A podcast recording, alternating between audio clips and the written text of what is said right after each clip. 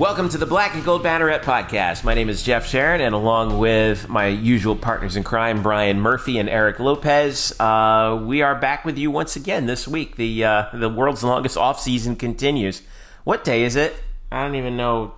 Does it matter? It's every day. I don't know. I, I've lost track. Hey, Although we are closer to opening day Korean baseball, aren't we, Murph? Yes, we are. We're we're already past opening day of baseball in Taiwan. Uh, oh, they got him in. I know there was a rain out opening day, but they got him in. That was yeah. That was the first day. Then the next day they started play. So yeah. where they where, is that being televised anywhere? Please tell me uh, it is. It, it is being televised. If you want to like sign up uh, on their official website, you can get like a video stream, but it's all in like uh, it's all in like Chinese. So, uh, so it's really hard to like understand what I'm agreeing to in these terms uh, as, I, as, I, as, I, sign up. Uh, so I haven't done that. Although I will say, just watching the highlights of the games, which I'm not saying I've done, but I've definitely done that. You've definitely done that. Uh, is uh, is good enough. It's good enough. You just watch the they're highlights. Fantastic. Like, I mean, they're throwing 150 miles an hour. It's kilometers. It's not quite. Yeah. you know, I, I, I did see that same highlight. You know what I didn't understand? So the manager is wearing a mask, right, to cover his mouth, but nobody else on the team is. Like, what's that about? He's like, old. Shouldn't that be like? That's it. That's the reason. I don't know. I'm like, just guessing here. And then, and then I they, they had people, and actually I, this was this might have been the Korean League uh, scrimmage game that I'm talking about. So they had people, the Yoshi, the, the, the famous Yoshi Giants, right? Is that what they're called, uh, Murph? The no, you, no, no, no, no. It's, it's Chivalote Giants. Is that what it is? Thank you, Jeffrey. Thank, Thank you. you. I, you you're, yeah. So they You're had welcome. a scrimmage, and then they had these group of people uh, behind home plate sitting in the stands that had a mask on. I'm assuming it's people from the organization. Then they had some random dude. I'm not even making this up. That was wearing a Die LA Dodgers shirt with no mask on. Like, why is he there? Like, what he's- the heck? It has has to be an American. He it just he has was. to be. Looked like one. I mean, Was it? Yeah, and we're ju- we're just a couple days away from Marlins guys showing up at these games. You know that, right? That'd be amazing. Anyway, we got a couple. Uh, we got a couple things to talk about. I know we're joking here, but uh, like we, we actually have some like I would say concerning things that we want to yak about here for a little bit, uh, which uh, in part we wrote. Uh, I wrote about today on blackandgoldbanneret.com. You are home for UCF sports news on the SB Nation Network. Follow us at UCF underscore banneret, facebook.com slash black and gold banneret. All right. Um, so the word came down earlier this week that the University of Cincinnati was canceling its men's soccer program, effective immediately. Uh, this comes just a couple days after Old Dominion scrapped its wrestling program. Um, we can talk on and on about you know how good Cincinnati's men's soccer programs. Hint, it was not, at least not since joining the American. But word came down um, last night, Tuesday night, that uh, in the wake of that, which seemed like to, a shot across the bow, certainly, uh, it was uh, the uh, the members of the the commissioners of the five non autonomous conferences that colloquially known as the Group of Five, uh, wrote a letter to NCAA President Mark Emmert, um, petitioning basically for uh, the NCAA to provide relief to uh, Division One uh, programs on certain bylaws over the next uh, over the next couple years. And and one of the things that um, I'll read a portion of the letter here. Quote, in order to provide NCAA Division One institutions flexibility in addressing the challenges for the foreseeable future, we request temporary relief from several regulatory requirements for a period of up to four years. A blanket waiver for relief will provide institutions the ability to make prudent and necessary decisions for the financial well being of the institution. Providing short term relief from a handful of regulatory requirements will facilitate the opportunity for institutions to retrench and rebuild the financial structures of the institution.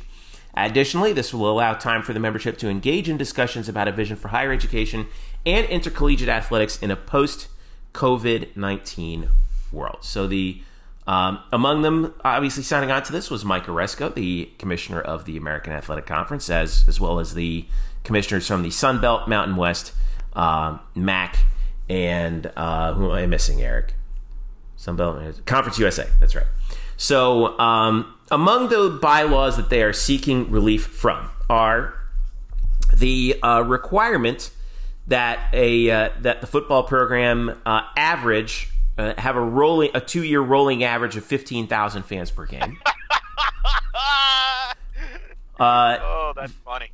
Uh, the waiving the because of course they really enforced that rule. Yeah, well, waiving the minimum number of sponsored sports, which is sixteen.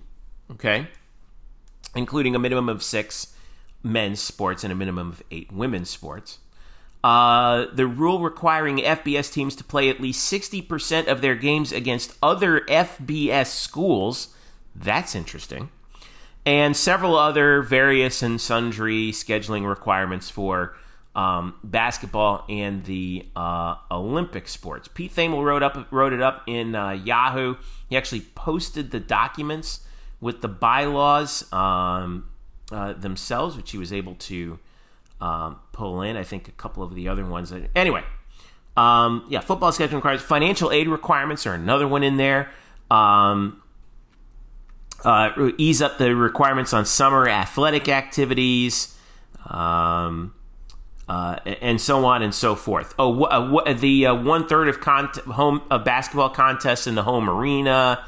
Uh, so there's a, a, division championship. There's a bunch of things that are in here, but um, anyway, this is pretty interesting because to me it proves, guys, that we know that there are that there's some there's some crap getting ready to roll downhill on some of these sports, and that the group of five conferences are the ones who are probably who are who are I, I feel the most nervous about that, including the American. Now, does that my my question is, and Eric, I'll start with you.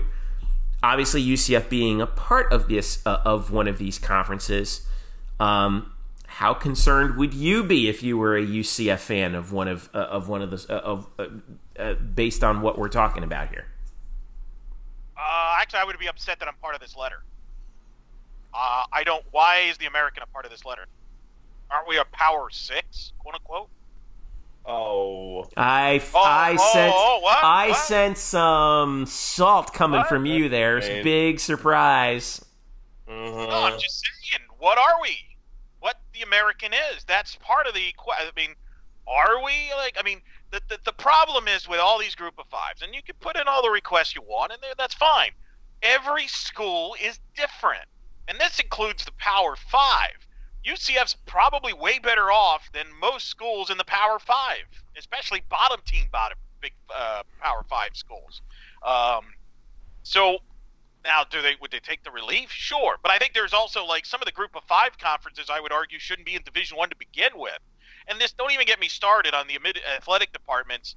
Oh, we want to eliminate certain sports to help our budget. Hey, how about you start with that big fat one in football that you don't draw ten people to the game? Maybe you shouldn't have football to begin with. Um, I'm sick and tired of athletic directors crying and whining about no money and oh we need football and football. Why is Gonzaga? Is Gonzaga struggling right now without football? Is anybody asking how Gonzaga is doing? How is Gonzaga, who obviously has a big power basketball program that obviously probably brings in the money, their women's basketball program has gotten to an NCAA high level now since then. Their baseball program has been very good, make the tournament. They seem to be doing just fine without football. They seem to be able to figure things out. Other schools have figured it out without football. But yet, the second we lose money, oh, cry us poor. Well, maybe because you're handling your budgets are not good. Like again, I love the well. Let's we need a relief of the fifteen thousand. Nobody gets punished by that. Who has ever been punished by the fifteen thousand? Uh, uh, you know, t- you know, attendance uh, rule. Has anybody said, "Hey guys, you're only drawing twelve. You're out of here. Goodbye"? No, they haven't. So, I would say that if anything comes out of this, there's probably if, if, if people are correct, and I agree with what Tony Kornheiser said on PTI on Wednesday, stop picking on the little sports in general and saying, oh, we got to dump uh, wrestling, we got to dump. You know, here's an idea. If you don't draw in football, if you're losing a ton of money, if you're not very good, and you brought this up in our private chat with some of their groups here, Temple football. If you are not drawing and you're uh, losing a ton of money on football, maybe you shouldn't do football. That's okay. That's fine. So, as far as I'm UCF, I'm more annoyed by the fact that wait, I'm lumped in with these people. Then why am I not lumped in with the Power Five? So I think that's more the UCF fan attitude. That's the that you asked me about the UCF fan. Um, that's what the fan would say. Well, I think uh, UCF side of things, I think they would say, "Yeah, we'll take any relief you want." Well, here's the other thing too: is uh, Aresco's not. I- I don't think Aresco is doing this on the part of UCF. He's doing this on the part of Tulsa, and Tulane, and SMU, Correct. and Wichita State. You know, I, I think that's where he's coming from. Murph, what do you? What, what did you get out of this? Where, where do you think this is headed? Well, like you said, Jeffrey, it's it's it's going to be a it's a slippery slope. Basically, I mean, this is for for whatever the the the reasons, be it either that they really do have run out of money, or as somebody has told Pete Thamel, there are just some schools that want to cut sports, and this seems like the good opportunity to do it. Right. Bing, Uh, bing, bing, bing, bing. Right. So whether whether it's like r- whether it's whether it's really financial or more out of just like we just want to use this to clear our margins to uh you know it means that no matter what we are going to have fewer college sports athletics around this country in I would say all conferences. And I think I I, I- don't it doesn't I don't think it, it, it obviously like Eric said it won't just stop with the group of five. This will impact the power five as well especially when I shouldn't say when, but when or if the college football season does get delayed and pushed back to whenever. Um, I, I, you know, it's it's it, and I, I think the scary part is we don't we don't know where this ends, how long it lasts, what what what what is the bottom, when does this stop, and uh, I- feel like we could see a lot of programs and thus a lot of athletes who were either aspiring to or involved with those programs, basically with nothing left to play. I think this is, you know, yet another step toward the eventual, I think, separation of into the into the fourth division. And you know, like you said, Eric, there is a there's a, a sort of gradient between the power conference schools that you know this won't be a problem for, or at least it will be less of a problem for. I should clarify, and the and the Power Five schools that you know that this will be a problem for. Like you know, I think of Iowa State, for example, right? I, I- would argue uh, we we could we could say, for example, you know, I mean, UCF is probably in a much better financial state than Iowa State is. Iowa State's been struggling for years. UCF has kept their athletic department to its credit under Danny White. This is the part that he doesn't get enough credit for. Keeping that athletic department lean and mean. They're at the minimum of 16 right now and they fully funded the sport, all the sports that they have, uh, and and they haven't gotten out over their skis. There are a lot of programs that are out over their skis right now, and the and and they're not going to get saved. They're not going to get bailed out this time. And it, the part that though for me that it, it sucks for those athletes. Yes, they're going to get their scholarships honored. Um, uh, and as, as far as we know, I, I mean, I don't know if they're going to get free transfers and automatic eligibility, although they should. I imagine that that would be the the the mo. But um, it just you know th- those kids came came to Cincinnati to play soccer for the Bearcats And And- get an education. and get their and get their education. Oh, by the way, wasn't this? I, I'm sorry, I thought college was about that. what happened to that idea? Remember that? Oh, it's about the college experience, about the student. Oh, wait, it's Well, not. that's, When well, that's become- I mean, that's part of that's part of the experience. Let's be fair. Let's be Yeah. fair. But dropping sports. No, part of the experience is playing soccer for that for that team. If you're a student Well, athlete, you That's love why- that sport. I- that's I- part of the experience, and it I sucks for them. Uh, But what I'm saying is, for example, I played intramural when I was a student at UCF. You're telling me UCF made money off intramural sports? Probably not. That's part of the college experience. College is not a profit business. This is not about making money. You're that's not your job. This is about the learning experience. What? you- uh, What's next? We're going to cut off a kid because he wants to study abroad? What's wrong with it? I see a problem is our priorities are whack. Now, I wouldn't have any trouble problem with this if every sport was affected to some extent. My issue is, hey, let's pick on the little sport that doesn't draw the revenue but let's make sure that our football, God forsaken, our football is not touched at all. God forbid they put any restrictions on football. Well, Man, are we are we sure about that? I hope I look. I I I'm an hundred percent. We we talked about this. I to me, a lot of these schools could help could do themselves a favor, starting with most of the MAC schools. Drop football. Drop football. I got to break it to you. You're never going to be interested in football. Nobody in the state of Michigan is ever going to draw there because they're all about Michigan and Michigan State. Move on. Draw. Look at something else. I think too many schools have a pipe dream about, hey, I want to be the next football program. That's the the, minor- the majority of football programs do not reach that level. Do not. I'm going to tell you something. I lived in Miami for 20 years. FIU could do all they want. They can win eight, nine games. They're never going to draw. Not in that town. They're not. Nobody gives a bleep. Well, then they're going to cry they're losing a ton of money. Why? Well, who's the whose I judge, judge Well- smart idea was it to build a football program at a high school stadium? well, we'll we'll talk about the definition of quote losing money in a second, Which, but which right, right, uh, you know, which by the way, that's very fungible. But um, Good point. I agree with that. is it, it, it? What about dropping down to FCS? Could you see that? Because obviously, lower scholarship yes. requirements 60, Yes. 63 as opposed to eighty five. Um, you know, I, I mean, there's there, there's a huge gap between. I mean, it, only one school has ever actually dropped from FBS to FCS. That was Idaho back in the day. Uh, back in the day, I should say that was a couple years ago. But um, yeah, right. right. we, we might see a few more do that. Uh, I would not be surprised to see, you know, for example, like the entire Sun Belt Conference USA and MAC just drop down to F drop down to FCS okay. level.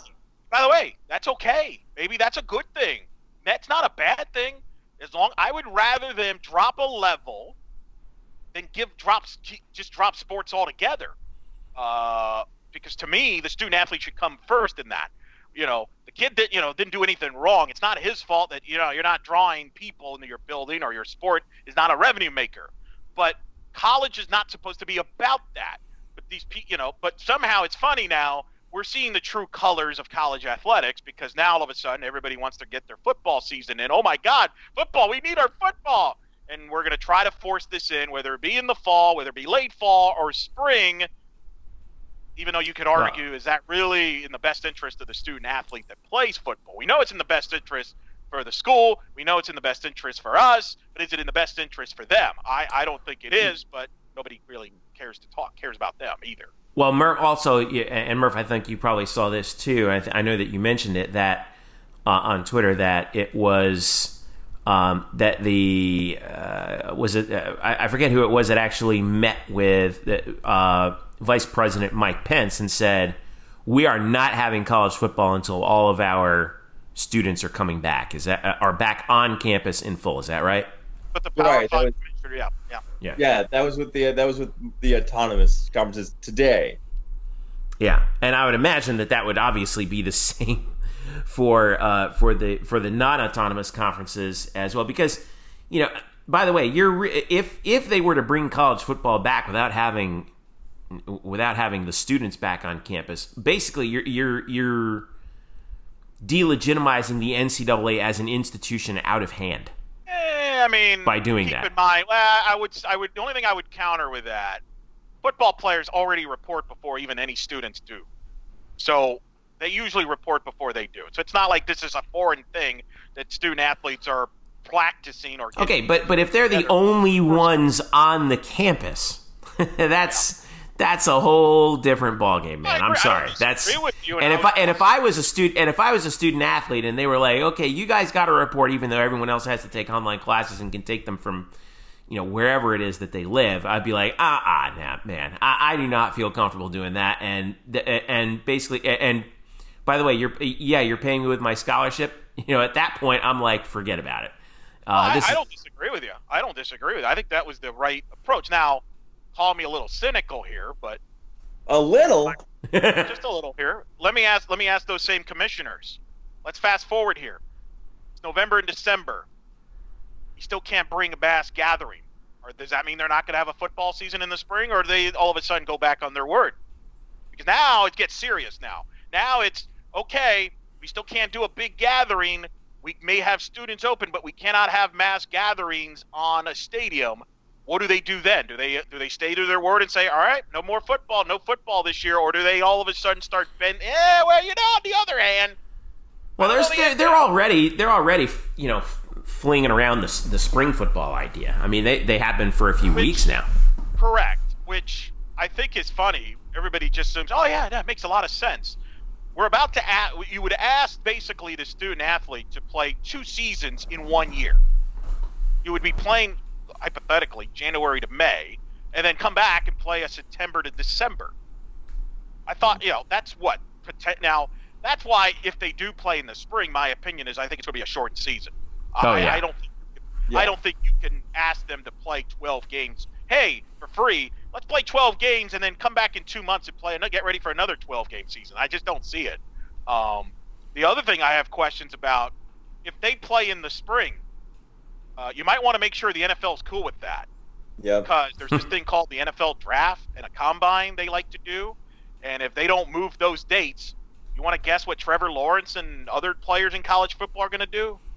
They're going to say, thanks, but no thanks. We're going to move Now, I on. would, now, I would tell players to skip the combine other than interviews because it doesn't really matter. Oh, I and agree. I agree with you, Murray. I agree with you. I'm, but I'm, But I'm saying, yeah, they're gonna they're gonna hold the combine regardless, and Yeah. I would be in February still.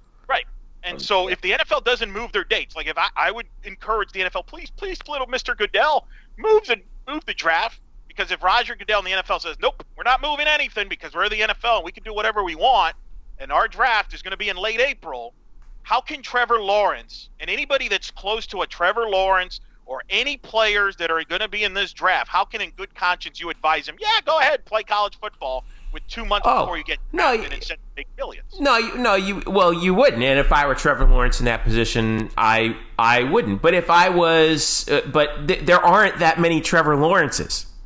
You know, Well, I mean, a lot of guys that'll get drafted. Now let, let me go. yes, go- but but there but there are going to be a lot more guys who are on that who who are on that bubble and maybe want to maybe want to improve their draft stock and make some more money in that case, right? It'll be a personal decision Right, upon each player whether or not they want to risk it. Yeah. I don't mind. as it should be, by the way. I don't mind. The, I don't mind the possibility that there might be a draft. Like if I mean, God forbid, like so weird that it would be draft during the season because or at the end, like really at the end of the season. I don't know if they could have it like in April where the season goes till May, and now there's there's four weeks left to go in the season, but you've already got their players' rights. But they, you know, obviously in baseball they have the draft in the season as well. It's if you're in the College World Series, you're still playing college baseball while you're being drafted. Exactly. So it's not like there's no precedent there. However, it would be upon every player's own well-being whether or not they want to risk it. Could you see in this weird hypothetical? Maybe it won't be so weird seven months from you know, twelve or like uh, twelve months from now. But could you see in this hypothetical where uh, players could start the season and then five or six weeks in, Yep. if it starts in, in like May or starts in uh, Yep. January, to say shut it down, and I'm going to go call. concentrate Yep. my pro my procreate. Yeah. That could possibly happen, but so could a bevy of other things that you know we're all, Right. all we're trying to Oh, do no, here right, is right. hypothetical. You know, And, and I like- and, and, and you know I'm fine with that because guess what? College football is going to survive without Trevor Lawrence. yeah. Uh, well, no, but but but but to, Murph stole my idea, my point here. I was thinking the same thing Murph is, and I'm gonna let's let's hit this home here. Let's say Gabe Davis. Remember Gabe Davis after the Stanford game? How he blew up and Mhm. destroyed your boy there, Murph, the corner for Stanford, uh, Dobo. Paulson, My Paulson, boy, Debo. it's a Devo. Thank you. It's a Devo. thank you. My Apologize. boy. Um, yeah, boy, because you were all excited about that matchup, man. I was. I mean, you're Yeah. Are you excited about it? The UCF's going to re-air that game now on Friday night on their uh, social uh, media platform there on Twitch. No, I, I don't mean, to, I, I don't need to watch that. I've already seen it. I was there. So was I. Um, Murph, Murph good doesn't want to see his boy get roasted once again. But No. anyway, Oh But my- yeah, I'm very protective of Paulson and Devo. oh man, no, but my point, like, I'll use Gabe Davis as an example. People took notice of Gabe Davis. So what is to say to Murph's point? If a guy like uh, somebody at UCF on the roster it blows up five six weeks, you know people are going to come to him and say, "Hey, you might want to shut it." Kind of like guys do now at bowl games. And for the record, I agree with you 100%, Jeff. I don't have a problem with it. I just don't want fans to give any of the players any crap about it, and I definitely don't want coaches to give them crap about it or anybody at school to give them crap about it. If you're going to play Yeah. in the spring. Yeah, but you know they will. They, well, I, mean, I, I you know, think I think you, well, yes, they will. I think the number of fans who will do it will be significantly less than on other uh, than under other circumstances. I think that I, I think that bird has flown. But I but I what I do agree with you on Eric is so help me God if I see freaking Dabo Swinney come out and say something like this, I, I'm gonna I'm gonna drive up to Clemson myself and punch him in the face because he, he's you can't you can't be that ignorant as to what's going on here and and and and say things like that. I just he drives me absolutely crazy. And I covered him when he took Tommy Bowden's when he took Tommy I say that like he stole it. Tommy Bowden got fired and and Dabo was the was the interim. But um but it is mind-blowing how preposterous his takes have been over the last few and then the and then the BS non-apology that he I'm sorry if anybody was you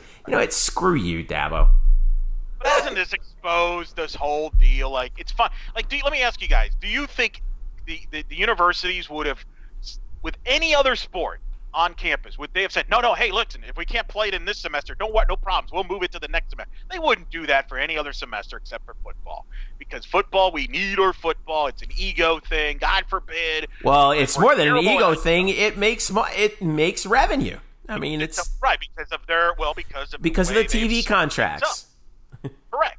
The TV contract and, and all that. Um, so I think there because of all that, I think there's going to be a football season, whether it be later in the fall, spring. It's going to be. But don't give these. I don't want anybody to give these players any nonsense if they choose not to play because it's in their best interest, which could happen if it gets moved to the spring. And I'm not saying that's a bad thing. I'm just saying I don't want to hear people complain about it afterwards because that's probably what's going to happen and it should happen. And I hope, again, uh, to my whole point on this, that we need to do a better job of protecting the other sports. I'm sick of people using, well, the soccer program doesn't. Why are they traveling to this place to play this? They don't make any revenue. You know that the equivalent of that would be, okay. Imagine you end up you're, you're married and you have kids. Well, you know that if you decide to have kids, that's going to crush your budget. You're not going to make revenue out of your kids. Tell So me about it. A, yeah, you, you could speak to this, Jeff. Okay. You've got two kids. You chose to have two kids. You love your kids. You're not going to tell your kid, hey, you're going to stay in your room for 20 years because we just don't have it in the budget. You don't make revenue, and I need my budget. No. What you do is you adapt to your budget. Hey, you know what? Maybe I won't go out and go get a sports bar and watch a game. I'm going to save, I'm going to adapt my budget to my strengths to help the budget, you know, those things. College athletics is the complete opposite. They throw the kid off the, the house. Oh, it's your fault, kid. Get out of here. Get a job. well well I'm gonna well I'm gonna keep my daughter in the house for the first 20 years of her life for entirely different reasons but anyway You see what Uh, I'm saying? That that's always my issue. when every time this comes up, oh, the poor little you know wrestling team. You know, listen, a lot of these sports aren't because they want to become the you know some of them do want to be professionals. I mean, a Brock Lesnar was an amateur wrestler in Minnesota. I think he did pretty well in promoting Minnesota now.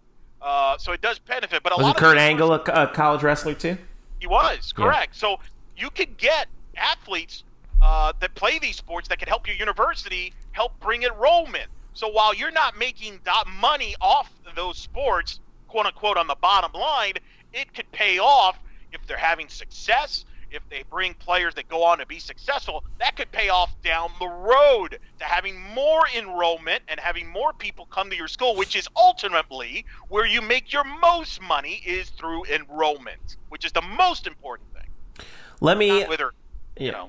let me uh, let me wrap this segment where we talk about football here with this question for the both of you and Murph I want you to go first um, let's speculate recklessly and uh, Oh, Murph's favorite. and let's let's yeah I'm gonna hide under my table. of course snaps. of course I'm Yeah. gonna do this Two Uh, things. Two things. One, we've already done that, and two, I'm gonna hate whatever you say next. Okay, cool. Um, you, you, Brian Murphy, have been uh, are the one man task force for Mark Emmert to uh, to do the football season. It's happening in the. sp- It's going to happen in the spring. It's going to begin uh, basically uh, on Groundhog's Day. Let's just say. Um, how many games regular season would you play, and would you and and if so, how would you alter the playoff? Oh God. Uh, well, first, could I could I have the power to fire Mark Emmert and, and install another president? No, because he hired you, unfortunately. Oh darn it. Yeah. Um. Got to know So- where your bread's buttered, brother. Yeah. Right. So I would say only conference games. So what's that? Probably you know eight, like an eight game. Dep- depends on the conference. Some conferences play nine. I know the Pac-12 Right. plays so nine. I would, you know, I don't know. Uh, so around an eight-game schedule, no non-conference, and then you would. Ha- I don't know if you want to say like, well, you can't travel this far because of, uh, you know, uh, uh, to cut down on costs. You could say even less than that. Changing the playoff, like, what do you want? They would, do you want it to be no playoff or like less? What are my options there? Like, Whatever you want. well, no, keep it like just keep it at four and play it as sight. I don't understand like why that is such a big deal. Well, you, you you don't have the non-conference uh, schedule in order to compare things with. Uh, I'm guessing you would also not have your conference championships. Is that right? Wait, when when is so? I mean, but if but if but if but it doesn't. Okay, so again, as we as we understand it, the college football playoff has never really cared about what the group of five teams do in the non-conference because we know those we know those teams aren't getting in anyway. And so if you if you're good enough to get in the playoff, that probably means you're running you're running and playing really well in your own conference. I mean, uh, if you go set you know it's 8 0 in the ACC, then yeah, I don't know why it would matter that you missed out on non-conference games. You went 8 0 in the ACC, you should probably still get a chance if there are you know not five, not four other teams, but you know that, have played better competition and won more than you. Um, so yeah, I, I don't know. I, I don't know if the playoff would change, uh, but certainly the the regular season would the regular season would change, and then conference championship games. Yeah, you, you might have to get rid of that, and and and then just go off of best regular season record. Again, this is all cutting back stuff. And since you start since you brought up football, I think one thing to track that'll be interesting throughout all this is among the Power Five universities, how many uh, head football coaches uh, either are asked to or volunteer to take pay cuts. And so we've seen that at Yeah. Purdue, and we've seen that at Purdue and uh, or, uh, Oregon State, Iowa State. And uh, yeah, Iowa State and a couple others. I know Eastern Eastern Washington did too. Um, and and then and then as we go through this, which coaches from these power conferences, which are some of the highest paid employees in the state, uh, end up not taking pay cuts? Which would I know it's it's a kind of a drop in the bucket, but just in terms of optics, like you couldn't spare seven percent of your contract. I don't know. especially if it could save a you know a fellow coach in your Yeah, school. or yeah. or fund a, or fund a scholarship. Yep. Agreed. What do you think, Elo? How would you how would you rewrite the football schedule in, Well, if it was spring like- 2021? The problem is, I'm going to sound like Murph here in that what are what's the situation in the world in the in the world right now at that point? Are we clear? Are we having fans in the stands? Are we good clear from the virus? Are we still restricted from traveling? I think those are questions we don't know the answer, which is why, to Murph's point, and why he flips out and I get scared and I run on the table every time he snaps. is, is yes, it's it's hard to speculate and throw dates out because you don't know what's ahead in two weeks, six weeks, eight weeks. Do we have enough testing? Do we not have enough testing? Uh, I don't know. So keep that in mind. I I think to me, uh, if you're going to play in the spring and you're going to play in the fall in September, you have to play a short season. I just don't see a scenario you can you can really ask your student athletes, student athletes, you don't pay them, 12 games plus a bowl game, and then go ahead and come back in two months and play another 12, 13 games. I mean, especially in an era where we talk about CTE and all that stuff. Forget the virus. Think about all the violence and the the injuries you have in football in general. I mean, people are flipping out about the NFL going to a 17 game regular season. Now we could be asking potentially college football players to be playing up to 24 games from January to December. Just think about that 24 games. Um, I just don't think that's realistic. But I think this is one of those things where just get as much football in as you can. So I think Murph's right. I would probably do the conference games because realistically, I can't imagine these non-conference games. Everybody saying, "Yeah, sure, we'll move it to February." Yeah, great. No, um, I think everybody, if anything, will try to get extra home games. I could see a scenario where you play the conference games, but then you play one or two extra games beyond that, but they're home games. In other words, you know, you're playing an FCS school from your from your area to start it off, and treat that, even though the, the it counts towards your record, it's really like a quote unquote tune up, right? Interesting. Um, so like a preseason game in the NFL. To make up for the lack of time that you spent together. So it, it, it's a win win for everybody. For the coaches, it's extra reps, it's extra practice, even though it's basically a, a glorified scrimmage because you're playing an FCS team. And, but you're also getting money at the gate because I'm going under the assumption we'll have fans in the building, so you get extra gate because you're playing those games because fans will go, um, and you get extra games. So I would go probably 10, 10 games, and then I would just do the two the playoff games, no bowl games. And, and it's funny because everybody complains about losing money. Well, if that's the case, then no team should accept a bowl bid unless it's a major bowl game. Every team that plays in these smaller bowl games lose money, yet they accept them. That's okay to lose money on that, but it's not okay to lose money because a soccer team is traveling up to Charlotte. Get out of here. So I would go 10 games, play the two. The, Murph's right. Doesn't matter if you have a non-conference. You're going to pick the same four teams anyway. It's going to be the SEC champ. It's going to be probably the Big Ten champ. If Clemson goes undefeated, they're going to be in. It, we're no, we already know the teams. We already know the teams. Hmm. So maybe you expand it to six. I got news for you. If they do expand for all those people that they're clamoring, hey, they might expand it. Yeah, they would, except it'll be just Power Five schools. It ain't going to be anybody else. So you know. All right. I don't care what you say about that. Here's my idea. Um, I'm going to do. I I think that it should be eight games, four home, four, four away, all in conference against the nearest opponents you can find. Um, I like your idea of the of the the scrimmage against a, a, a relatively local FCS team, and you can split the gate with them in order to kind of help them out too. Like you know, maybe you could do like a 60-40 on the gate there, and you know, kind of support your fellow school within your state. I, I think that would be a show of goodwill from you know to the rest of the NCAA that they're trying to do that. Um, here's what I would do: no conference championship games. Um, the regular season champ gets the gets the conference gets the conference crown, and I would expand the playoffs to 16, and I would have them play. I don't care. I don't care what you say. Oh my god! I don't. That's I don't. hilarious. I don't care. drinking? No, I don't care what you say. I, I I would say every conference champ in FBS gets a bid, so that's 10, six at larges, Those leagues folded. and huh? What if they folded by then? What if who's folded by then? What if the MAC, for example, is folded by then, saying, "Yeah, we're done. We're not going to play football." Okay, then we okay then then then you're out. Then we add another at large. Fine. Good luck with that. And uh, and, and we'll have eh, like, eh, but basically we would- we should have a playoff where every conference champ gets represented. Oh yeah, that'll go over well. Sure. Yeah. Uh huh. I think ESPN will be fine with it. More games for them to televise. It'll I- make it'll make you know, up for their it'll make up for their missed uh, for their missed bowl game revenue. I know you like to talk about how the teams lose money on the uh, on the on the minor bowl games. Well, ESPN doesn't lose money on them.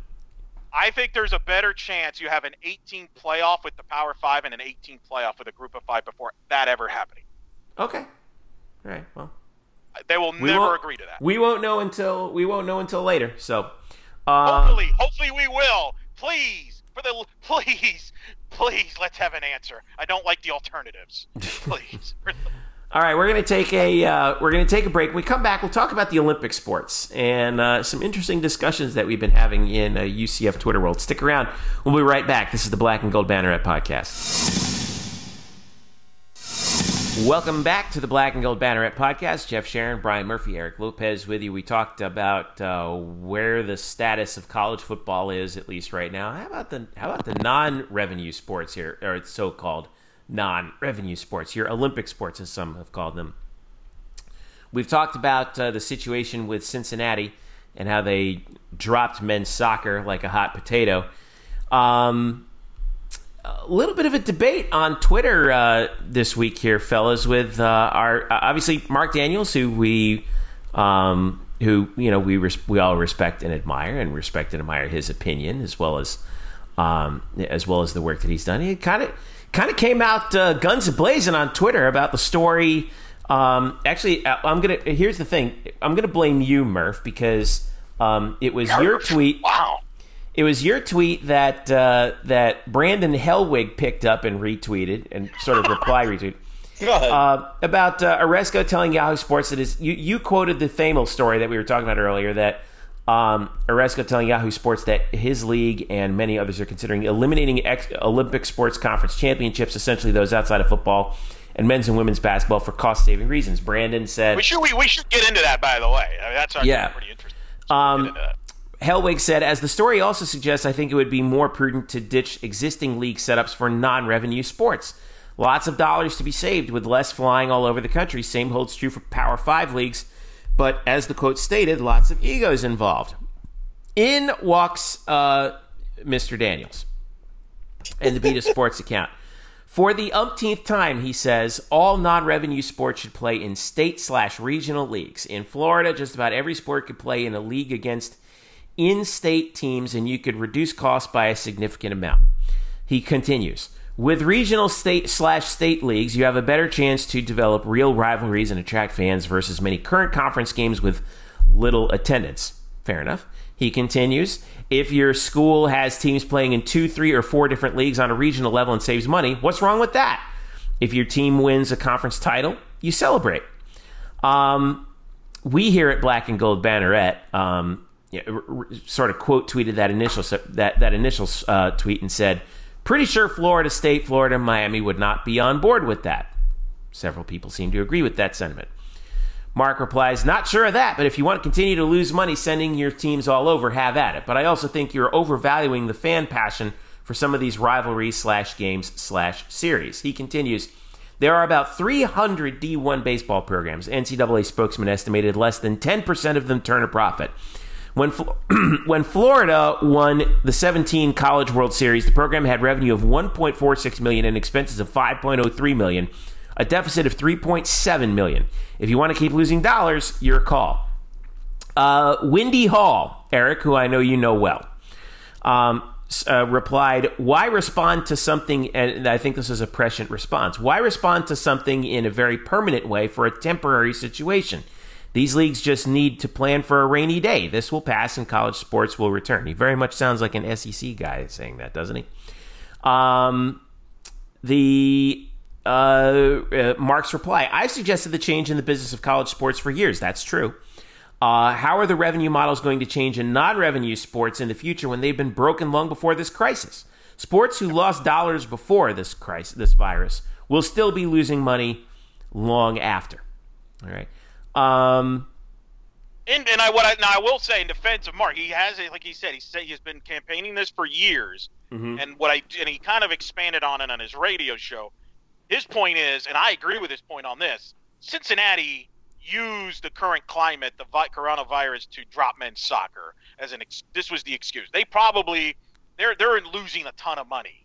So this is the perfect time. If you're losing them, if you if you're a school and you wanted to drop a sport, but you know you know you're going to get to this is the time to do it because nobody's going to question you about it because everybody like, oh yeah, well yeah, of course that makes sense now. So his point is schools are doing that now because of in part because they have a, a backup here. So Right. I actually agree with that point. I agree with Mark. Now, I, I will say this up front. I agree with Mark too. I, I in, in a vacuum, I think this. I think this would be a great idea, and now might be a good catalyst for for rethinking how conferences, uh, which sports conferences arrange themselves around.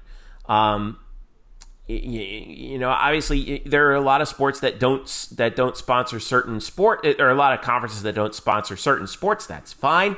There's nothing wrong with that.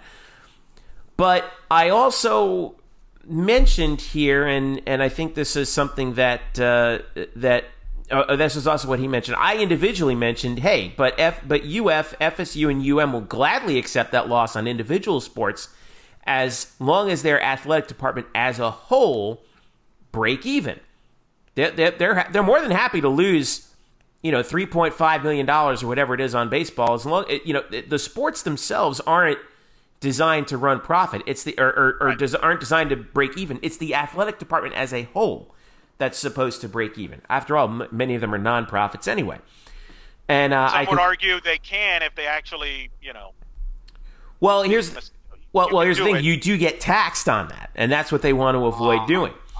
Uh, now, they just now what I said was they just don't have the incentive to change as long as the networks are also paying them to televise those sports championships, and that's where the NCAA takes in that money, and the conferences also take in that money and distribute it out to the schools evenly. He says, and Mark replied, "That may be true. While the while the monthly subscriber dollars may remain steady, the bulk of that revenue comes from football games that air on conference uh, networks. True, but the but again."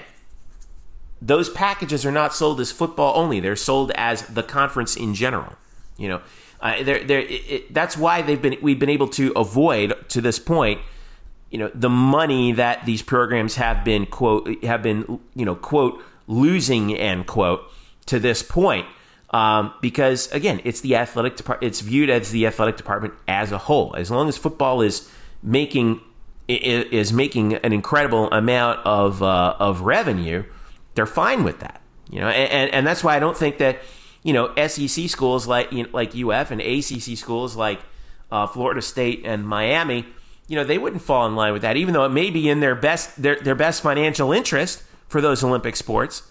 Um, in terms of cutting down the costs, the administrative costs, the the travel costs, obviously that we talk about, uh, it may indeed be better for them uh, in the in the long run. Certainly to be a part of to to say take you know football and men's basketball and put them in whatever in the ACC or SEC, and then Well, create some sort of sunshine, new Sunshine State conference. But they're not going to do that because they they have they because of the egos involved. They want to be part of the SEC, and they love them some SEC whatever. They Well, don't care. Correct. And this is the thing too where I disagree. Florida baseball cares about playing LSU. Yeah. See, we're we're tap dancing. They care about playing. They the- care about playing in this is all- Georgia. Correct. What this is all about is we're complaining because we're playing Tulsa and Wichita State, right? That's what this is really all about. Now, here's my question for all well in the non-revenue sports. Let me ask you this question: How many football programs are revenue sports? As in, they make more money. Well, well, well, we don't. We we don't actually know. Oh, I'm Now, getting I would. I would be as- no, I would no, I would be willing to bet that most FBS program, most FBS programs, football when we're talking about football only, Yep. create more revenue than expenses. But like for example, do you think South Florida is a revenue maker in football right now? Uh, right now, Yeah. if you're talking football only, um, I would say they probably do make money, but barely. My my point is, there's not a lot of football programs that are making money. Would you agree with that? Can you agree that the majority of what is it, 130 Division One football programs, the majority are not making money. They're not revenue makers. They want to be revenue makers, and you know if they're lucky. Well, well, how do you year, def- how do you define revenue maker? Because there's a difference between revenue and profit. money. You're not losing money. Okay, compared Right, to that's the whole compared to what though? Whole premise, right? Are you talking- the whole premise of playing in this Well, no, region? no, no, no, no, no, no, no. This this is where we have to be clear. Okay, are you talking about football only? The money that football only brings in, as opposed to the money that goes out to football only. Yeah, no. Like for example, do you think Eastern Michigan's making is a revenue maker in football? Uh, for Eastern Michigan, It's a revenue maker in football. yeah, yeah, I think I think they are. Well, I disagree. I, I don't think they're drawing. Now we have no way of knowing that because the athletic departments in their public uh, in their public finances, they don't break things down by sport. No, they don't. But boy, they love to throw out those numbers They, on the now Olympic they sports, lose they? they lose a lot. They they do lose money on the Olympic sports. We know that, Yeah, they love to brag. They love. but to somebody sure has to make that. up that money on the other on the other side, and that's what that's what the football coaches complain all the time is that is that they're subsidizing these other sports. Well, that's your freaking job. Correct. The other thing is how many bas- men's basketball programs are revenue makers. By the way, That, that, that, that one's that one's a lot less than you think. Although, Right, although to so- be fair, basketball is a cheap sport to run. Sure. I would argue if we really wanted to play that game, though, if we want to play by those rules, then really there should be no sport that's national. Everybody should be playing in their region. That Well, includes football. But but theoretically, aren't they doing that now? Aren't conferences regional?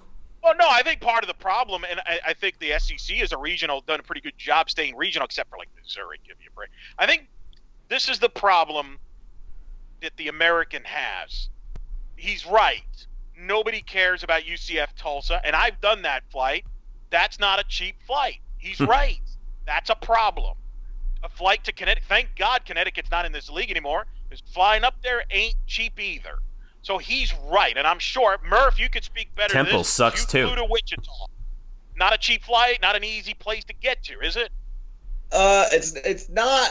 Uh, it, it, well, if you go Southwest, it's not. It's not impossible. I dig. I, I got. That's not a ringing endorsement.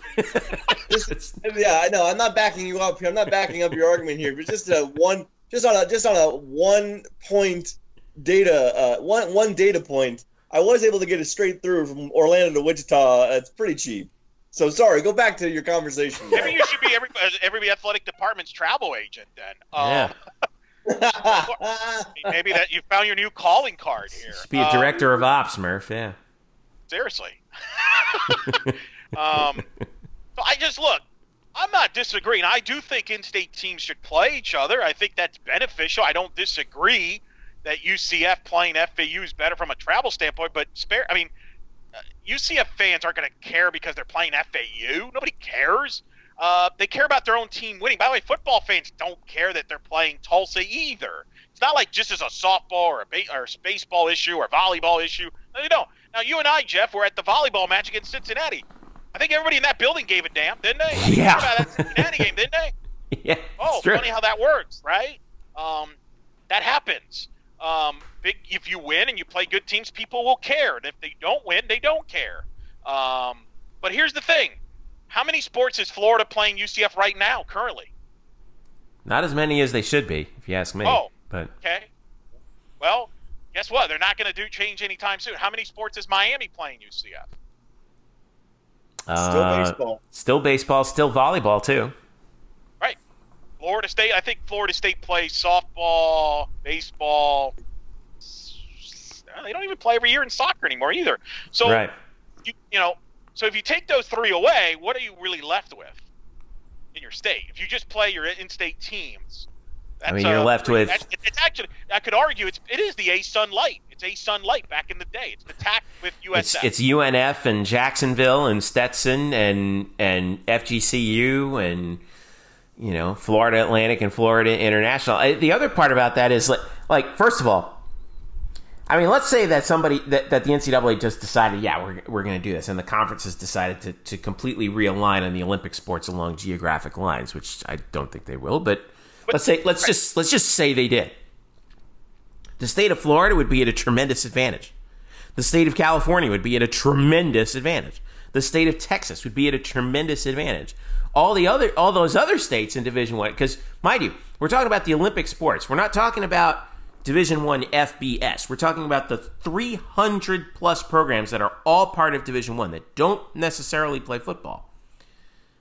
The the travel expenses are going to be greater for some of those schools that are in you know more remote less easy to get to places like for example if you're in you know imagine you know if you had a, a conference that like west virginia and marshall would be involved in like are you going to put them in there with unc asheville? It takes it takes three hours to go 30 miles if you're in asheville. I mean um you know what do you do with the dakotas for example? You know what, what do you do with like schools in the southwest that are spread far apart? So eh, i don't know. It would, it, of course it would, it would be great for the state of florida no doubt about it but you know elsewhere know i don't know if they would they would agree to that No, I mean, well, remember, a lot of teams in the Big Ten, a lot of Midwest, Northeast travel because they can't play up there, north Right. that time of year. Okay, so it's not that simple. Yeah, in a perfect world, you just bust everywhere. I mean, Division Two does. That's that's it's not a unique model. That's basically the Division Two and Three model. This is what they do in their sports, and what happens is they end up playing the NCAA tournament. And this is hilarious. They play each other again in the NCAA tournament. Now imagine if UCF and USF played in the conference three times, four times, and then all of a sudden have to play again in the regionals. Uh, that's basically what Division Two and Division Three does. Um, the prob the people don't get this. I don't think we have to get to that level to lower budgets. To my earlier point in the last segment, there are ways to cut money uh, from a deficit, but it has to be from every sport. For example, uh, I do agree in that, yeah, you know what? Maybe certain sports shouldn't travel out west right now in the next couple of years. You know what? We got to save Yeah. money. Okay, here's a, here's a get it. big one: recruiting budgets. Right. And that includes every sport. And my again, I don't want football to be protected, have a Teflon on them. Okay? Because somebody needs to like football spends money that you would be laughing about. Like, really? Do we really need that? We've allowed it because hey, it's football. Of course they need it. You know, they need to stay in a hotel the night before a game because, you know, it's football. God forbid if we don't. Well, part of it's Uh, also that they can though, and they have the money to do it, so that they, and they want to and they want to blow that money before they get taxed on it, right, Yeah, Murph? let's just blow the money. That's like a millionaire that wants to blow off money. That's great. Awesome. Avoid avoiding tax abiling tax penalties. That's what they do. You were going to say, Murph? Or wait, wait I, I, I just want to jump in and go. Are we are we villain are we vilifying the ability for athletes to get to a event site a day before a game and sleep in a hotel room? No, no, no, no, no, no. I'm talking about the home team that stays in a hotel the night Oh, well, before. they, they gotta go to the hotel. Yeah, they gotta. Yeah, Yeah. What the hell is that? You have a of dorm. course, Stay in your mean- friggin' dorm. Right. yeah, I know. That is that is that is that, that is that is uh, some mental gymnastics there. That's- And I bring that up because I, I, I, I, I talked about that in a podcast, uh, softball podcast, because Eastern Michigan dropped a bunch of sports a couple years ago. And Real Sports did a story about it. And one of the things was Eastern Michigan, which is losing a ton of money, stays in a hotel. And every football team does this. But the point is, if you're that desperate in money, wouldn't like don't you have to like say, you know what, maybe this is something we don't need to do. If you're really losing money, you got to cut, you know, some stuff, right? You don't just say, ah, screw it, you know, we need that, even though we're losing a, mo- a lot of money, we're not going to pay our bill. Like, no, you're going to make some adjustments, and that's always been my frustrations. Is it's easy to pick on certain things, but not, you know, everybody. But you know, Uh, Eric, we have to enforce that curfew the night before the game. We can't have these guys running Or- around all over the yes. place. You know, so Oh my God, we have a football game That to focus perfect. on tomorrow. And then you know we got to make sure they hang out in a hotel if it's a night game. You know, oh my God, what are they going to do? Um, so, like, but you know, I get it. I think restricting schedule. You know, there's certain things you can do, and I think as we'll get into what Aresco says, I think there are things the conference can do to help. Uh, let me ask you this, Mr. Volleyball guy. Why does every why do the in the American do they have to play everybody twice? Yeah, that's a good question. I mean, Right. uh, there there are scheduling requirements in the American that, that you know that they want that uh, that was was I think it's about sixteen to eighteen matches is the sweet spot for RPI, but and, and that's what helps them get into the tournament. Um, Right, like, right. But think about if instead of playing everybody twice, right? Because the volleyball they split into two divisions, like football did. Why not? If you really, I mean, and we're just talking financial stuff here, right? I'm not saying I'm for it, but I'm just saying if you really want to, instead of hey, cutting, you know, make the East teams play the East. The West plays the West. Whoever wins the West and whoever wins the East plays each other in a championship game. If you want to go that route, that would save money. You would save half your schedule that way. You would, in that case, for example, UCF wouldn't have to travel to Wichita State and then travel to Tulsa uh, because that's really where the financial hits are. If you're, I mean, uh, you can't just say, okay, you can't travel anywhere because that's stupid. Eventually, you have to travel. Right. Okay, you got to travel to Raleigh. It's not the end of the world. If you're traveling to Georgia, it's not shouldn't be the end of the world. Other, maybe you have a bad travels person, but and I've been around these programs. They have very good travel people that get the best deals possible. So it's not like they're wasting money here. Um, I think they're very responsible people that I think get do not get enough credit for that. But I do think there are ways to save money, whether it be re- reducing the schedule. Uh, you know, in volleyball, maybe you don't need to play everybody twice. Maybe you just don't. You know, the East doesn't play travel to the West, or West doesn't travel to the East. Uh, that would save some money. I'm not saying permanently, but for a couple years. Or, as Mike Aresco has alluded to in that article, which I know you had a problem with, is eliminating conference championship game, uh, tournaments. Yeah, well, I mean, I think we are eventually going to see the conference championship tournaments truncated severely, if not canceled in the next in the next year. Whether or not they come back at the full amount that they were before, I don't know. Murph, I think you can probably speak to this as well. I mean, when it comes to these kinds of tournaments, though, or with, with these conferences, I think that the problem is we're kind of looking at this too much from a micro perspective with the American. We need to look at it as a macro perspective. Like you said, most of these conferences are regional by nature. The Big Ten is a Midwestern conference. The SEC is the Southeastern conference. You know, they don't have sort of geographical outliers so much that throw travel off, aside from, say, Mizzou. But, I mean, you could make an argument. It's right next to Mizzou. Is, Missouri is just north of Arkansas. Um, the American is not a regional conference. It's it's spread out, and I think what will what may naturally alleviate that overall is um, is as certain programs decide, you know what, we don't, we can't afford this, we're gonna go somewhere else. So, you know, maybe you see Temple and Tulsa and Wichita, you know, in in the next year to decide, you know what, we, I'm sorry guys, we can't do this. You know, we're we're gonna go to the, I don't know, Great Midwest or Temple rejoins the A10. Um, you know, and football becomes an independent for them. Yeah, And then the it, we are kind of sort of seeing the American become more of a southern football league, if you will, with its with its center of gravity. I mean, they're moving. They move the conference offices to Texas um, mm-hmm. from from Connecticut, Murph. But is that what you think we're going to start seeing with the American individually? As far as yeah, I mean, taking... are, are, we are we looking are, are, we missing the forest for the trees here in terms of what in terms of you know how these conferences look right now as opposed to how they're probably going to what they're going to evolve into?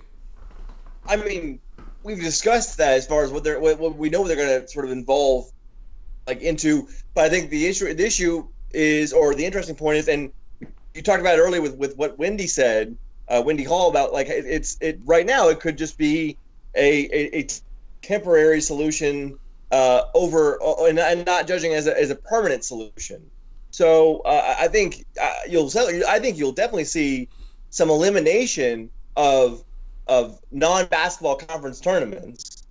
Uh, but I don't think that's going to. I, I, I don't know if all of a sudden those things are then hereby banished for the rest of time. I do think that you'll see things as once uh, things sort of normalize over the next like really over the next five years uh, or a number of years, because let's be honest, it's going to take us a long, long, long time to get out of this. Uh, you might see them start bringing those back um, because again, those those games do earn money uh, for conferences. What about baseball? Because the tournament is so big in Clearwater, it takes a whole week. There's eight teams in it, double elimination. Like, how can that be made more efficient? Do you think? I don't. Yeah, I, I, I don't know really. I, I, I haven't really considered like uh, you know. I guess moving it. You you I, you still want to have it.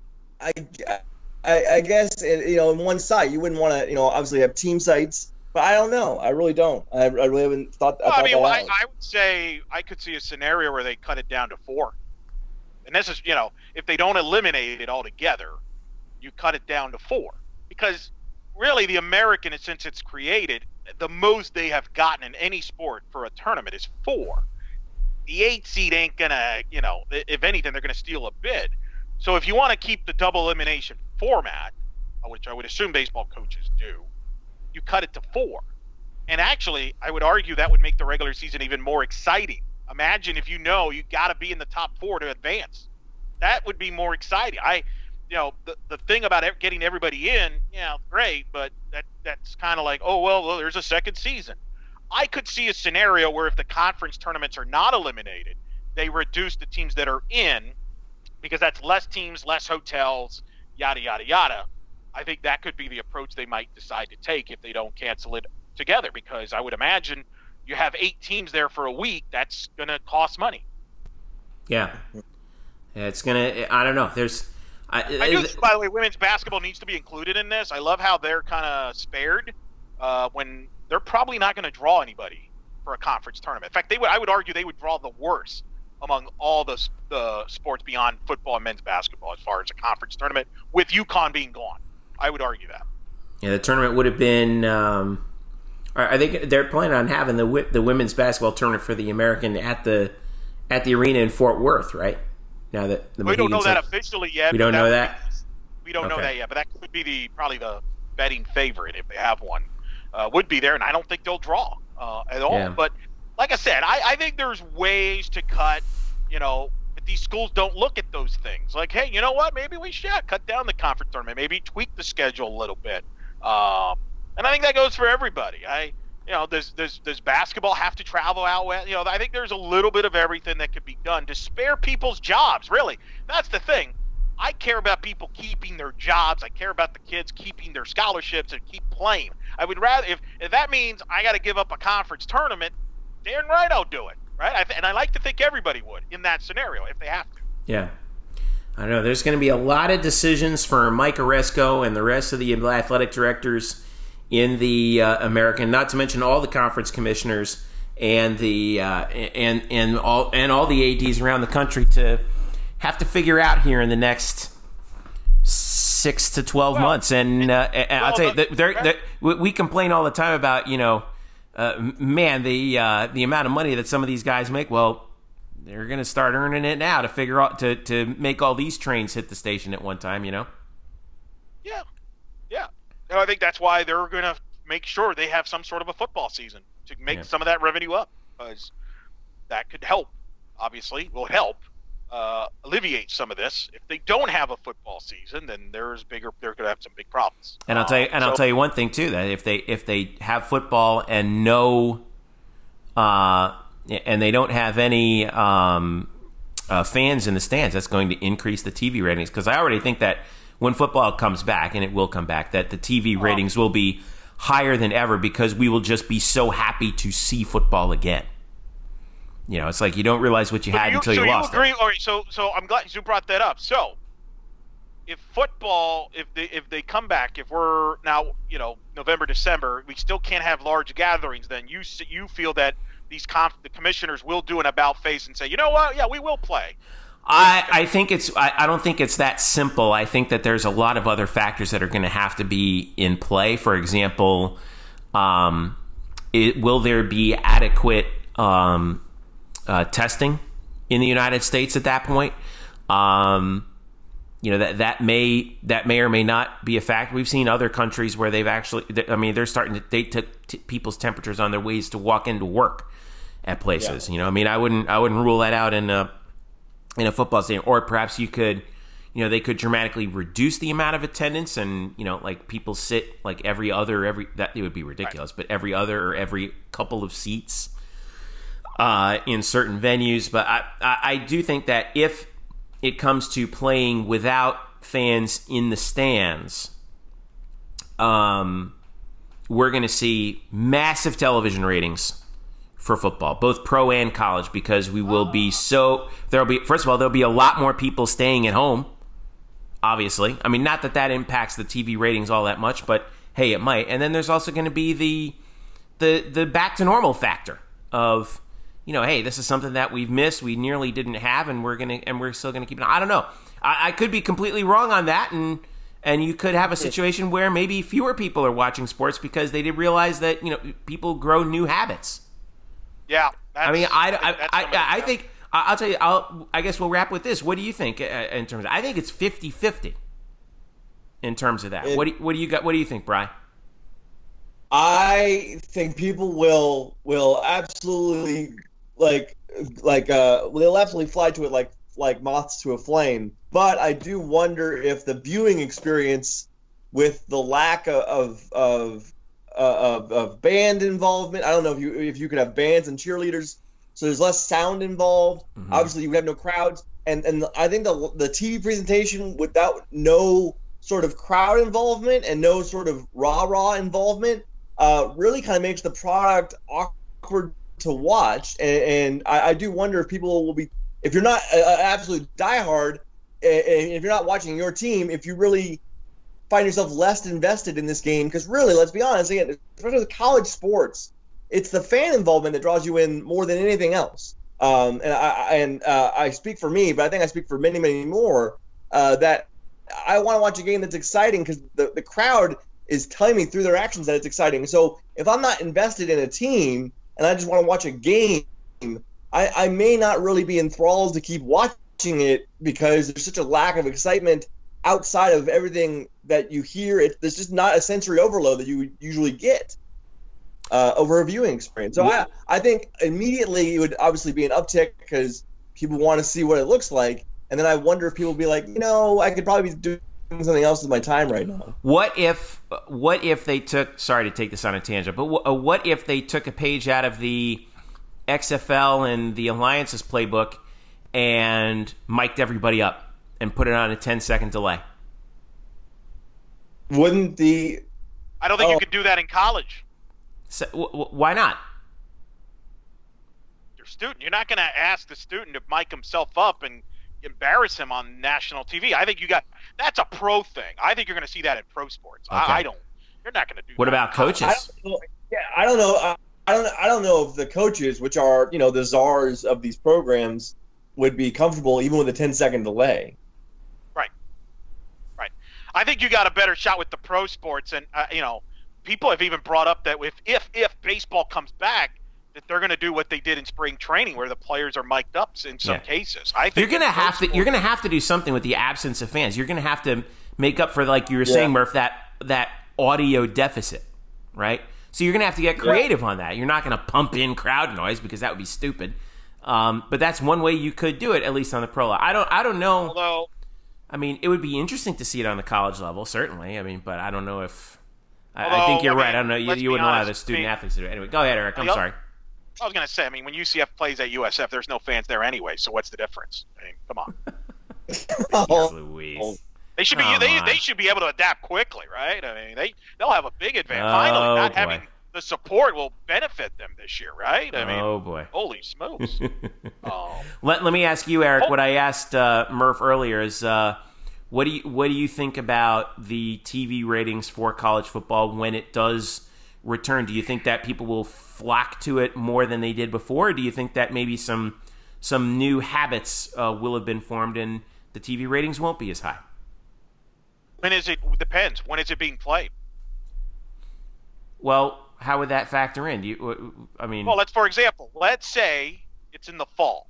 mhm. Well, now you're going up against the NFL. You're probably going up against the NBA of some sorts. You're going up against all these sports that have been turned back, right? Like in theory, baseball could be playing.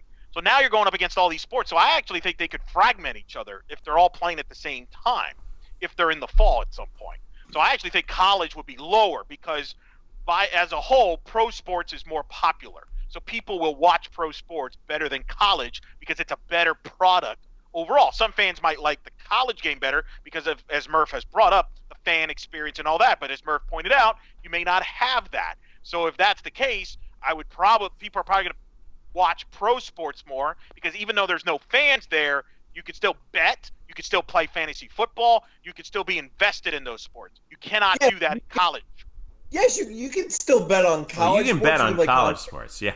You can make you can Alright. play college you can play college fantasy football and the NFL is not playing on a Saturday, so I don't understand how that would be. No, no, no. uh, what I an mean, but what I mean in you know, what I mean in the fall though is like, what if baseball's going on, Murph, in the fall? What if basketball's going on because they're late ending late? You got the Masters will be played in November, for example. You could have a lot of stuff going on, so you're not going to just get the casual person because there might be somebody in November that's not going to watch college football because he's going to watch the NFL and the Masters, for example, or they could be watching something else. That's why I asked, when is college football being played? The other thing is, let's say it's in the spring. Well, there could be an NBA season going on, so there might be people that would are not going to that would normally tune into college football that might not because the Magic are playing in the same time, or MLS could be playing. So there could be a lot of competition that they're not used to having it going up against. So I don't know if college football. you Again, know, plus, I, I I I I retort that baseball. First of all, head to head, baseball cannot hold a candle to national college football. It just won't. And oh, I even disagree. still, I, uh, the playoffs. Well, I They're think it the dep- I, it depends on where you are right in the season, and and also because they're both the- regional sports. They're they're both really regional sports. But the the the the the, the baseball and college football already intersect. The NBA and college football already intersect. So again, it's not like that would be terribly different. Again, it could be different if you are in the base the basketball postseason at that time. If they hold their postseason, like this is so weird, but they hold their postseason in like December, uh, then it's a little different. But those sports and their regular seasons already intersect. So again, I think the issue is is less really about the intersection of it and more about the actual product. Mm.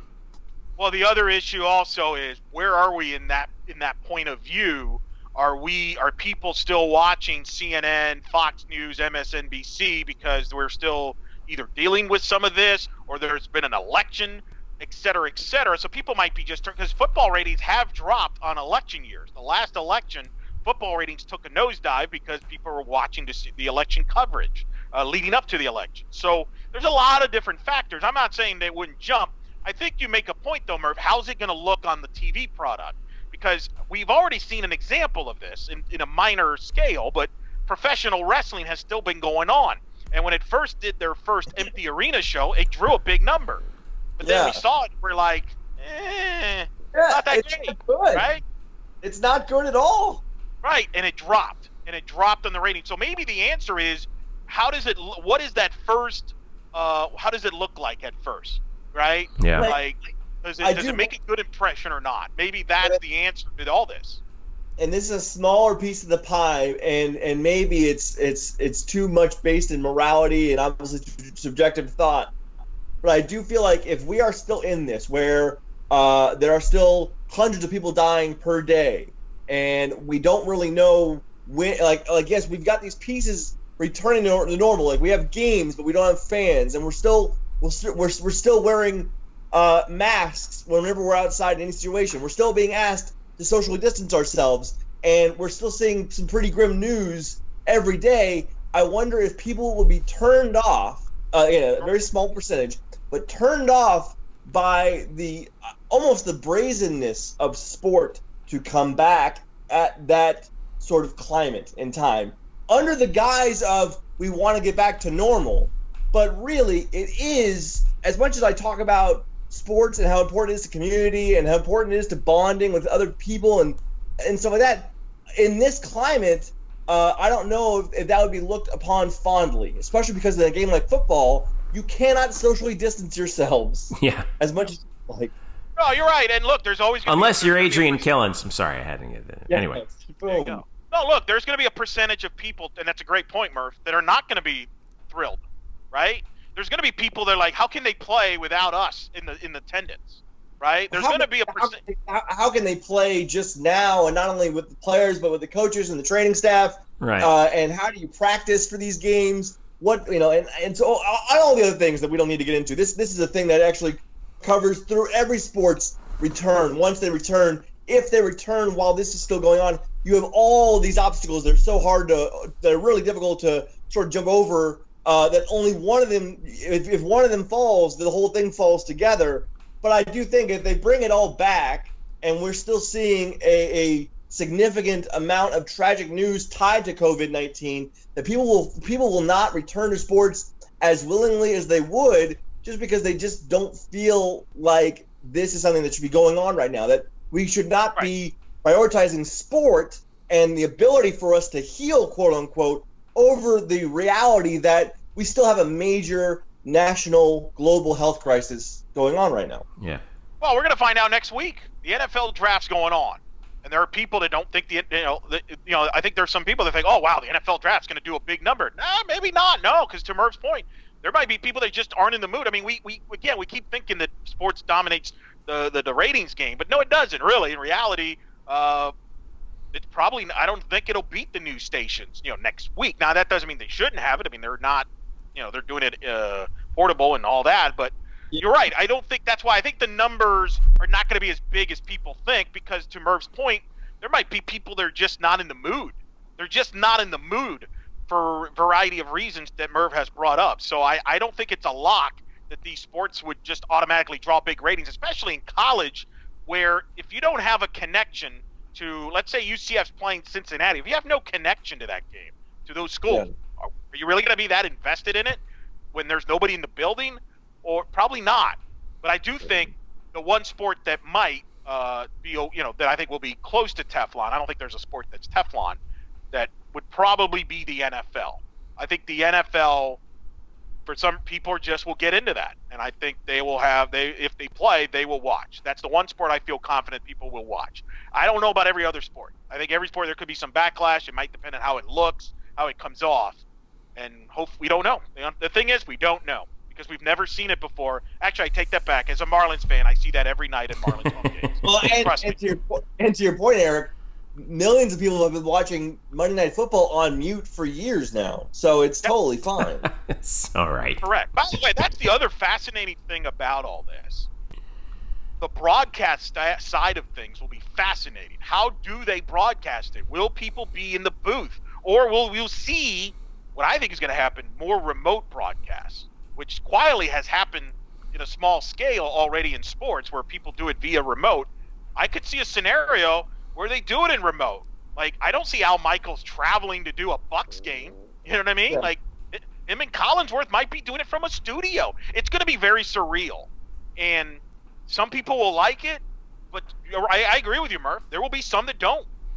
We, we've already seen that. I don't think you'll see. I, I think people will again.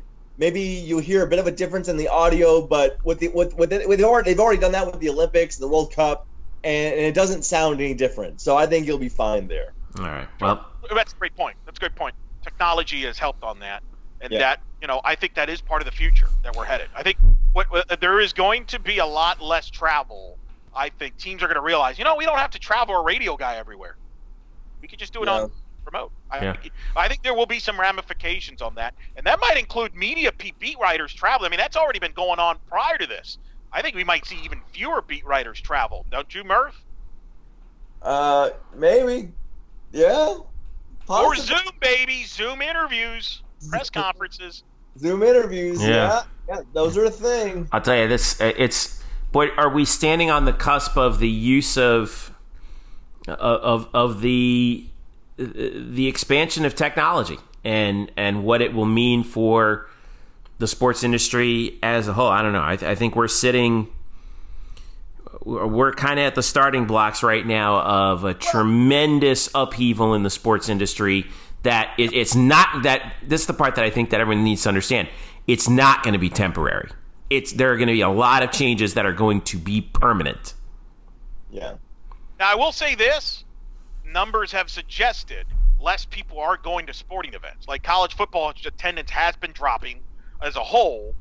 More people are watching football. Here's where I'll defend Jeff's point on football and counter. Some people have joked that football's the best, you know, sport on TV, right? Studio sport, it's technically right. I, there are people Yeah. that do enjoy football on studio anyway with HD. So yeah, there may not be fans, but hey, it's football.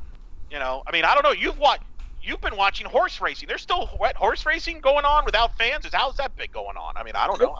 Horse racing going on in Florida, down at Tampa Bay Downs. Uh, Oh Yeah. boy. I've watched uh, Tam- I've watched Los Alamitos and uh, Oaklawn and Arlington Park. They What about down in uh, down in Miami? They still doing it down at uh, what what is it down there? I forget.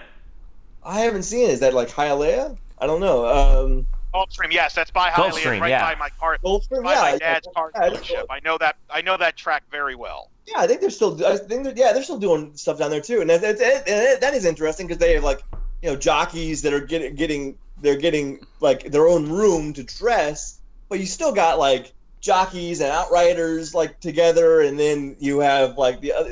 It's just a lot, you know. Uh, Should they be doing that? I don't even know they should be doing that, but that's happening, and obviously they're going to aim to have golf happen within the next two months, uh, which you know could, could make sense because of the, solitary nature of the game. But um, as far as other sports returning, uh, let's you know, like I said, most of this episode has been uh, a lot of guest game, and I know people are interested in knowing when things are going to return, and we we don't know, and we will not know for a long time. So just you got to be patient. I know. We can't be patient, Murph. It's 2020. Murph. Come on. Just, we can't. we can't just do every podcast say, guys, stay patient. Wait. Yeah, Doesn't- that's not good. That's- Con- that's not good hashtag content. just because someone gives their opinion on when they think a Wait. sport might might be able to possibly return if things uh, you know are, are perfect doesn't mean we should latch onto that as gospel there's there are moving parts every day to all of this and so let's Well- just try well- to s- stay patient and stay healthy and, and look out for each other because like the, the the the ability for you know humanity to survive does not con- like the, the the the essence of that does not contain sports. We can do it without sports. I, we like sports, but we we we can survive without sports. So let's just We can. Uh, to Yes. quote, well, to quote the dude, that's just like your opinion, man. It's like you Well, you know what? There's one guy's opinion that maybe we should we ask. There is one guy we could ask for his opinion. that I think a lot of people care about that would his opinion. All right. that. Mackenzie Milton. Oh boy. We got Milton. Mil- We, Murph, you got some Milton news on the site, huh? what a weird transition. Thank you. What an That's awkward- that's that's the most awkward segue in the history of the show. That is really like like I I, I hurt my neck bending around to see where that transition was going. Um, yeah, no, his uh, his mother Teresa posted a update on Mackenzie's uh, rehabilitation over the weekend, uh, and just took a picture of his knees and uh, and basically said, you know, this is what hard work hard work looks like. He's been working out every day, hours a day, to get his right knee back into shape. And so she took a picture of his legs, basically from the tops of his feet up to about the tops of his quads, or about the mid quad level. And it's funny because if you look at the picture, you can and you just sort if you don't if you just didn't know what you were looking at, you wouldn't see what is significant about that picture. And if you just sort of glanced at it, you'd be like, why am I just looking at two people? Like, why am I looking at a person's kneecaps? Uh, and that is what that that is what is significant about that picture is that Mackenzie's right leg now looks a lot like his left leg. And yes, there is obviously if you if you if you, if, if you go There's into a it, little bit of atrophy there, but that's that's to be there- expected. there. There's there's more there's more muscle definition around his left quad because his obviously his right leg lost so much muscle uh, during you know while it was in a brace, basically immobilized, and obviously you can see some of the some of the redness and some of the scarring over his right knee that will be with him for the rest of his life.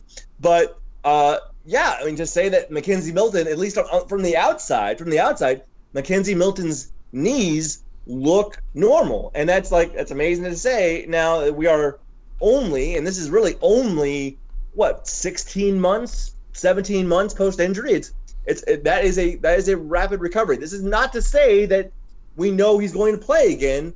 But uh, No, it is not. speculate. Let's speculate. No, never ever. Uh, it is, it is only it is only nice to see. I'm I'm forbidding us speculating about this.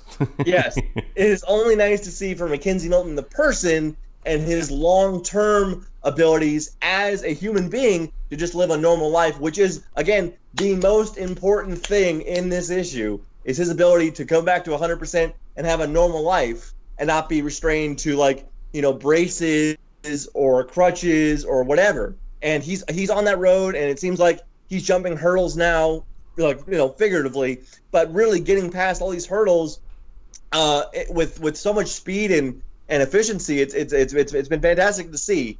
Uh, but obviously, we'll, we'll not know about his football future for a long time, long, long time. yeah. Goes maybe opening day, honorary captain. He walks out there, boom. Well, Huh? if he got, if That if would be the, that would be the biggest story in a shortened college football season. Is, That'll get people I to mean, tune that'll in. yeah. That'll get them to tune in.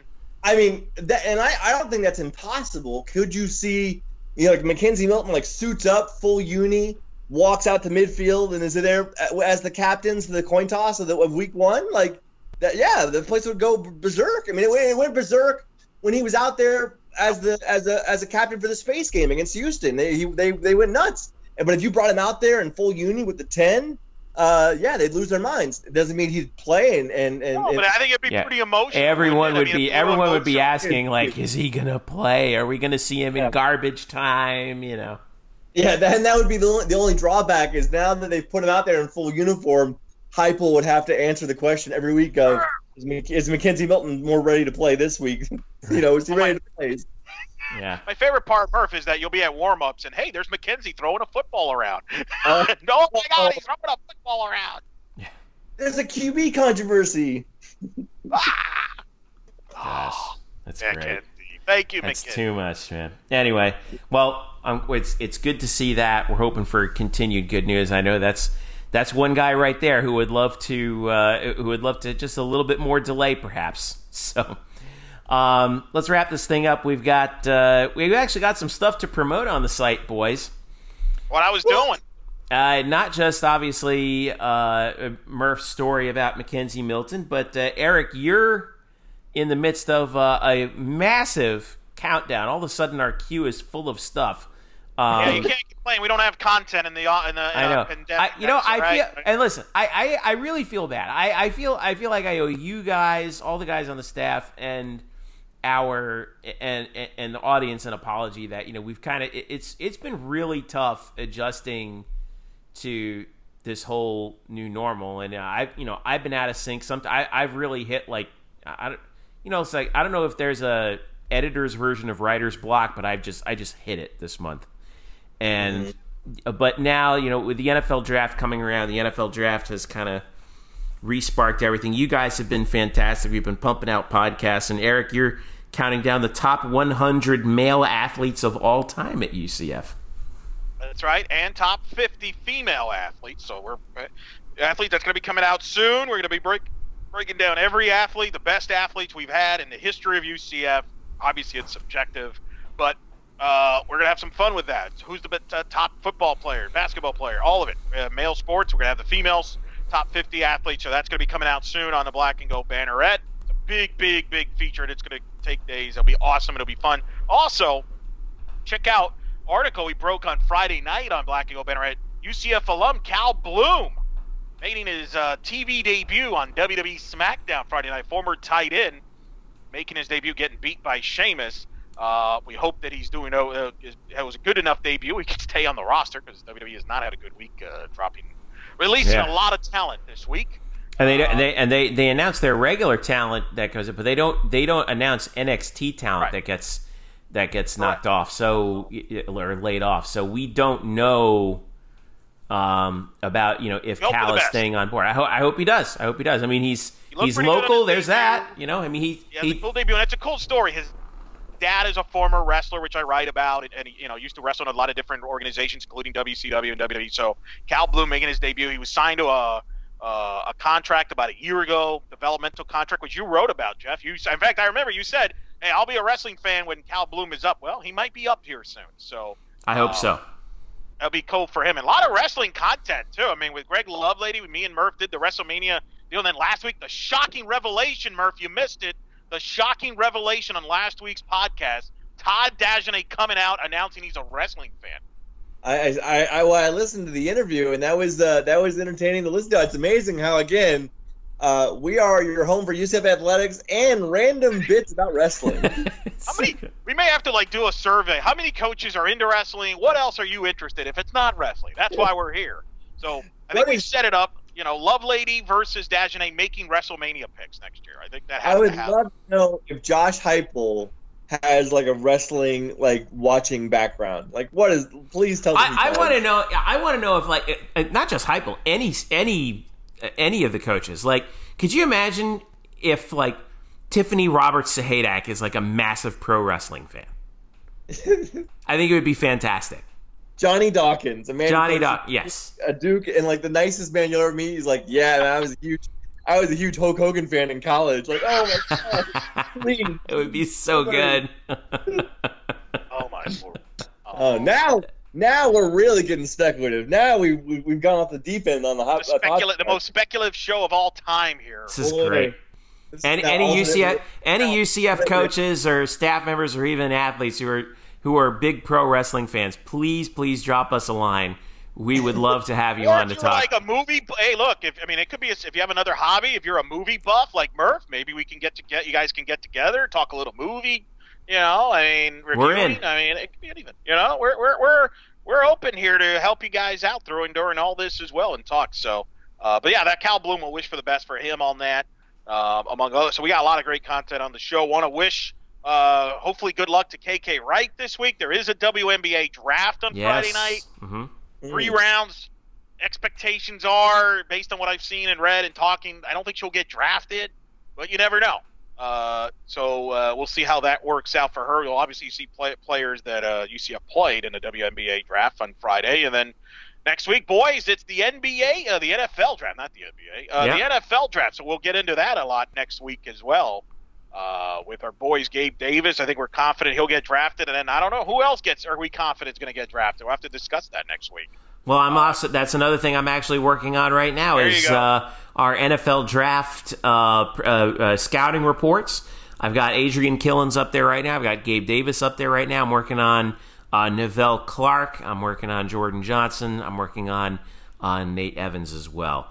Uh, so I'm hoping to have all those done in time for uh, the NFL draft, so that you can uh, so that you can be prepared and uh, any uh, and hopefully any uh, pro teams that pick that uh, pick up those guys, they'll be hopping on board and taking a look at what they've got. So um, that's the benefits of being with uh, uh, a group like SB Nation. So all right, fellas. Well, it's been uh, it's been a wild ride this week, but we needed to we needed to get our thoughts out there, and I'm glad we did. Yeah, it was fun. It's fun. I love how. I will say before this, before we started rolling on this, Jeff, I believe said I don't want to go more than an hour. And in Guess what? typical, In typical Black and Gold Banneret podcast fashion, we've now entered a fortnight of uh, of UCF podcast. We're over we're over an hour and a half. Yeah, so, all right. So for uh, Eric Lopez and Brian Murphy, I'm Jeff Sharon. Make sure you follow us at UCF underscore banner at facebook.com slash banneret and blackandgoldbanneret.com. Follow us individually at Jeff underscore Sharon, Eric Lopez, Elo, and Spokes underscore Murphy. Thank you so much for joining us. This has been the Black and Gold Banneret podcast. Enjoy the weekend. Stay safe. Stay inside. We'll talk to you next week.